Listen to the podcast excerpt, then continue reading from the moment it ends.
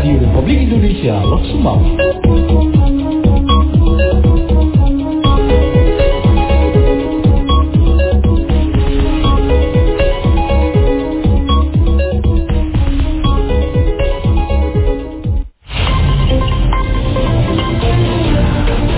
Pukul 6 waktu Indonesia Barat dari Lok Semawe Aceh Utara, Radio Republik Indonesia menyampaikan berita pagi.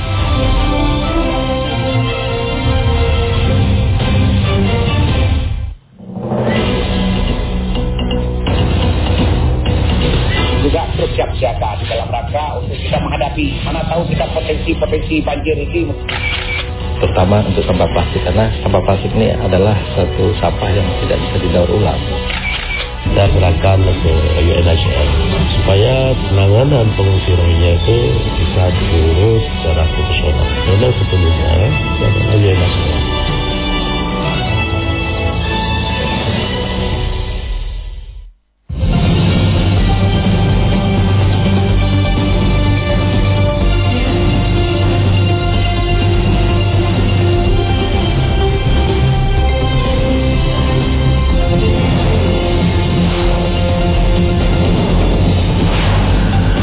Tim redaksi RRI Loksmai telah merangkum hasil liputan di antaranya.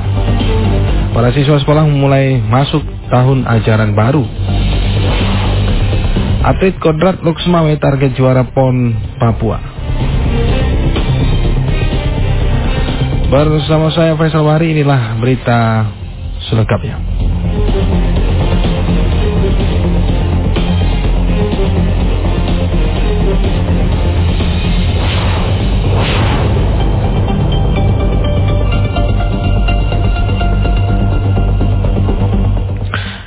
Proses belajar mengajar di Kota Luksmawe tahun ajaran baru khususnya SMA sederajat tetap berlangsung dengan menerapkan dua metode yaitu daring dan tatap muka. Berikut laporan Syafullah Nurdin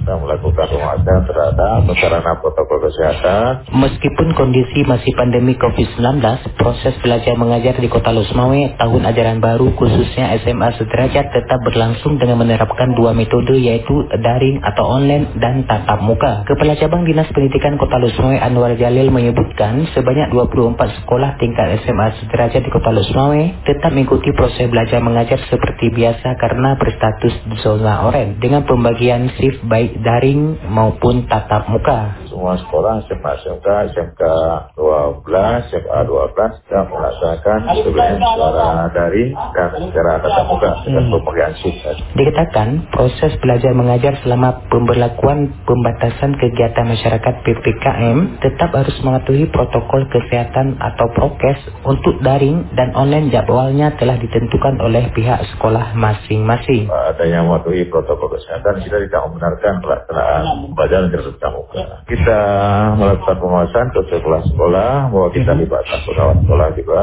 Anwar Jalil menambahkan saat proses belajar tatap muka pihaknya tetap melakukan pengawasan dan pemantauan terhadap proses belajar di 24 sekolah di bawah cabang Dinas Pendidikan Kota Lusmawe yaitu terdiri dari 12 SMA dan 12 SMK. Maka pihaknya menghimbau kepada para siswa untuk tetap serius belajar baik daring maupun tatap muka. Selain itu ia juga meminta kepada orang tua untuk tetap berperan aktif dalam mengawasi anaknya saat belajar secara daring sehingga belajarnya tetap maksimal. Demikian Saifullah Nurdin melaporkan. Saudara, berikut kita ikut, ikuti wawancara fokus pagi mengenai proses belajar mengajar tahun ajaran 2021-2022 bersama Kepala SMA Negeri 5 Kota Luksmain Dr. Anjo Saifuddin MM dipandu reporter Muhammad Jafar. Terima kasih rekan penyiar di studio. Pendengar fokus pagi hari ini menyoroti mengenai uh, proses uh, belajar mengajar tahun ajaran baru 2021-2022 yang sudah berlangsung di sekolah-sekolah. Bagaimana proses uh, belajar mengajar pada tahun ajaran baru ini? Di pagi hari ini kita sudah tersambung bersama Kepala SMA Negeri 5 Kota Lusmawe, Bapak Dr. Andes Saifuddin MM. Kita sapa dulu. Assalamualaikum Pak Saifuddin. Waalaikumsalam warahmatullahi wabarakatuh. Sehat di pagi hari ini Pak? Alhamdulillah sehat. Ya, uh, Pak Saifuddin bisa jelaskan bagaimana kegiatan ataupun proses belajar mengajar tahun ajaran baru ini, tahun 2021-2022 di uh, Sekolah SMA 5 yang Bapak pimpin ini, Pak. Uh, terima kasih Pak Jafar. Uh, dapat kami jelaskan bahwa proses belajar mengajar di SMA 5 uh, masih berlaku sih. Hal ini uh, dikarenakan uh, pandemi COVID-19 di kota saya belum berakhir. Jadi untuk SMA Negeri Lima Leksane uh, kita mengambil kebijakan setelah tidak ada kerumunan. Jadi untuk kelas 10 belajarnya itu hari Senin, Selasa, Rabu dan Kamis. Kemudian untuk kelas 11 belajarnya uh, Senin, Rabu, uh, Jumat, Sabtu. Dan kelas 12 belajarnya Selasa, uh, Rabu, Jumat, Sabtu. Jadi semua kelas, semua tingkat uh, proses belajar-belajarnya uh, selama empat hari. Dan siswa-siswa uh, masih kita bagi dalam dua shift. Artinya siswa yang melebihi 20 orang misal satu kelas itu kita bagi dua. Jadi otomatis dalam masa proses belajar mengajar satu kelas itu maksimal 18 siswa. Demikian uh, Pak Ya. Untuk pada saat awal belajarnya Pak, memang ada peraturan tertentu misalnya pemeriksaan suruh, suhu tubuh bagi siswa ataupun guru yang uh, masuk dalam karangan sekolah ini Pak. Uh, terima kasih. Jadi uh, sebelum berlangsungnya proses belajar mengajar, kita berlakukan uh, 3M. Yaitu yang pertama, uh, siswa kita pastikan dulu memakai masker. Kemudian yang kedua, siswa wajib cuci tangan. Yang ketiga, yang ketiga uh, siswa kita himbau untuk selalu menjaga jarak. Kemudian, uh, pada saat memasuki ke pekarangan sekolah itu semua uh, kita lakukan pengecekan suhu di mana kalau suhunya sudah melebihi suhu tubuhnya sudah melebihi 37 derajat siapa pun yang masuk ke pekarangan sekolah uh, kita mohon untuk uh, kembali ke rumah ataupun keluar dari luar sekolah. Demikian pendapat. Ya. Uh, untuk kelangsungan proses uh, belajar mengajar ini ada harapan Bapak selaku kepala sekolah agar uh, mutu pendidikan tetap terjaga di masa saat ini Pak.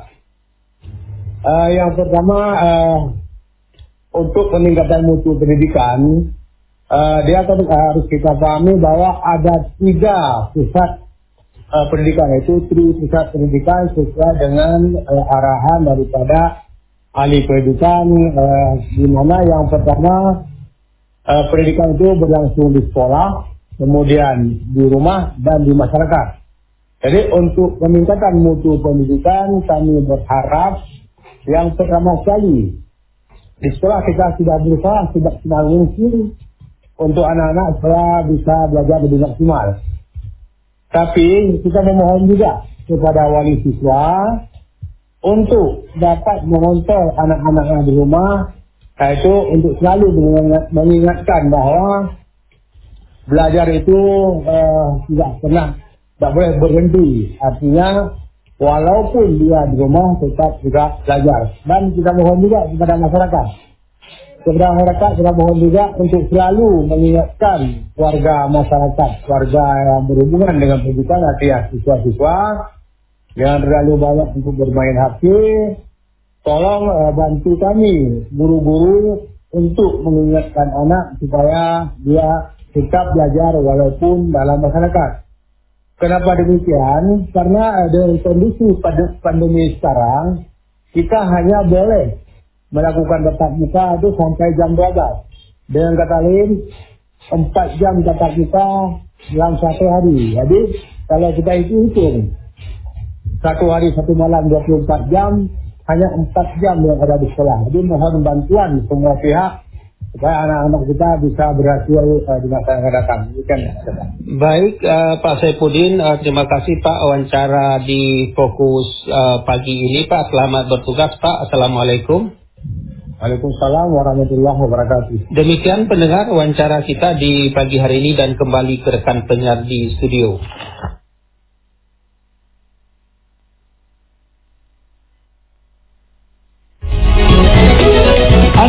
Sedang mengikuti Fokus Pagi. Kasus persoalan yang menyeret seorang selebgram dan juga pengusaha di Kota Lok ternyata sempat mengundang tanggapan miring masyarakat terhadap kinerja Satuan Polisi Pamung Praja dan Wilayatul Hisbah setempat.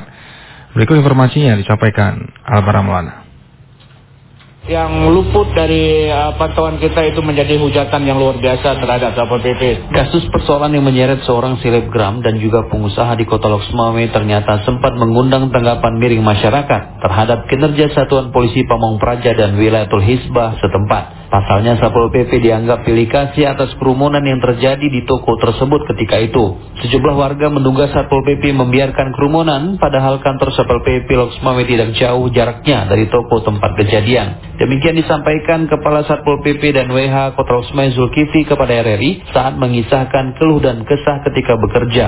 Padahal menurut penjelasan yang disampaikan Zulkifli, pihaknya sama sekali tidak mengetahui adanya keberadaan datangnya seorang selebgram yang mengundang kerumunan masyarakat di tengah wabah COVID-19. Kalau Satpol PP kita lihat tugasnya luar biasa, karena ada satu, satu sisi begini, ketika ada satu kejadian atau satu kerumunan yang luput dari uh, pantauan kita itu menjadi hujatan yang luar biasa terhadap Satpol PP seolah-olah membiarkan. Baru-baru ini kita lihat kan ada yang telegram itu yang datang ke Koko Ulam itu sehari apa hari itu? Itu kan viral itu kan. Nah di sana kan ada ketus juga. Ketus masyarakatnya kok nggak dilihat Satpol PP sementara Satpol PP berdekatan dengan ah jadi. Lebih lanjut disampaikan ke Satpol PP dan WH Kota Usmoy Zulkifli, selama berlangsungnya pemberlakuan pembatasan kegiatan masyarakat atau PPKM, petugas tidak pernah timbang pilih dalam bertindak atas instruksi wali kota untuk membatasi waktu masyarakat pada saat berdagang. Siapa pun yang melanggar tetap akan diberi sanksi sesuai dengan aturan yang berlaku. Demikian Albara Maulana melaporkan. Dua orang atlet anggar dari Kota Luksmai, Audi Tasmara di kelas Degen Putra dan Muhammad Dimas Mahendra di kelas uh, Sabel Putra yang memperkuat Provinsi Aceh ambil bagian di event Pekan Olahraga Nasional PON di Papua saat ini terus memaksimalkan latihan di pemusatan latihan daerah Pelatda Banda Aceh. Ketua Ikatan Anggar seluruh Indonesia, Kota Ruksmawe, Kamaruzzaman atau akrab disapa Aling, saat dikonfirmasi RRI kemarin membenarkan atlet Anggar Blok Semai yang lolos PON 2020, maksud kami PON 20 ya, masih mengikuti pelatda sampai saat ini bersama atlet Anggar dari kabupaten lain yang nantinya memperkuat provinsi ini di ajang olahraga 4 tahunan tersebut uh, alhamdulillah kita lulus masih bisa meloloskan khususnya untuk anggar itu lolos pon udah yang ke tiga ini.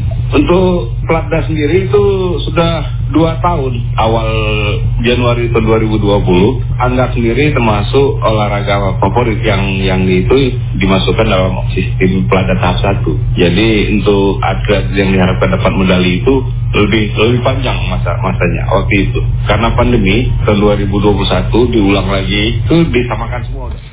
Dari hasil gemilang prapon yang ditorehkan Audi e, Tasmara di kelas Degen Putra, Ketua IKASI Kota Luksemawe berharap atlet Anggar Luksemawe yang mewakili Aceh dapat kembali memperoleh hasil terbaik di PON Papua. Atlet tarung derajat asal kota Luksmawe Dedi Ilham Pamungkas di kelas tarung bebas putra 64 sampai 67 kg yang mewakili Aceh di PON Papua mendatang dinilai sudah siap ambil bagian di event olahraga 4 tahunan tersebut. Sekretaris cabang olahraga tarung derajat Kodrat Kota Luksmawe Versian saat dikonfirmasi hari kemarin membenarkan atlet Kodrat setempat sudah sangat siap bersaing di PON Papua. Terlebih sudah sejak 2019 atlet Kodrat Oksmai melakukan persiapan dan dilanjutkan tryout di perguruan pusat di Bandung. Guna memantapkan persiapan atlet Kodrat di PON Papua, menurutnya ada sekitar 4 atlet Kodrat dari sejumlah kabupaten yang mewakili Aceh. Saat ini masih mengikuti pelatda PON di Banda Aceh. Ya, Alhamdulillah kita satu orang atas nama dari Ilham Pamungkas saat ini sudah TC di TC Plat Dapon di Banda Aceh. Kalau dihitung dari Prapon, itu berarti sejak 2019. Karena PON Papua yang ditunda, berarti plat Daponnya jadi jadi dari satu tahun jadi dua tahun jadinya. Ya, secara umum sih sebenarnya 2020 kemarin sudah siap sudah siap tanding. Ya Alhamdulillah sekitar seminggu yang lalu mereka baru pulang tryout dari perguruan pusat di Bandung. Dan rencananya itu lanjut sampai tryout dengan atlet PON dari Jawa Timur. Jadi cuman karena pandemi di Jawa itu makin mengganas jadi mereka disuruh pulang disuruh balik gitu. Jadi sini saat ini uh, lanjut lagi uh, di Banda Aceh Meski hanya satu orang atlet Kodrat Loksmai yang lolos PON 2020, Versian berharap di PON ke-20 ini atlet daerah setempat mampu bersaing dengan atlet provinsi lain sehingga dapat mendulang juara dan mengharumkan nama daerah.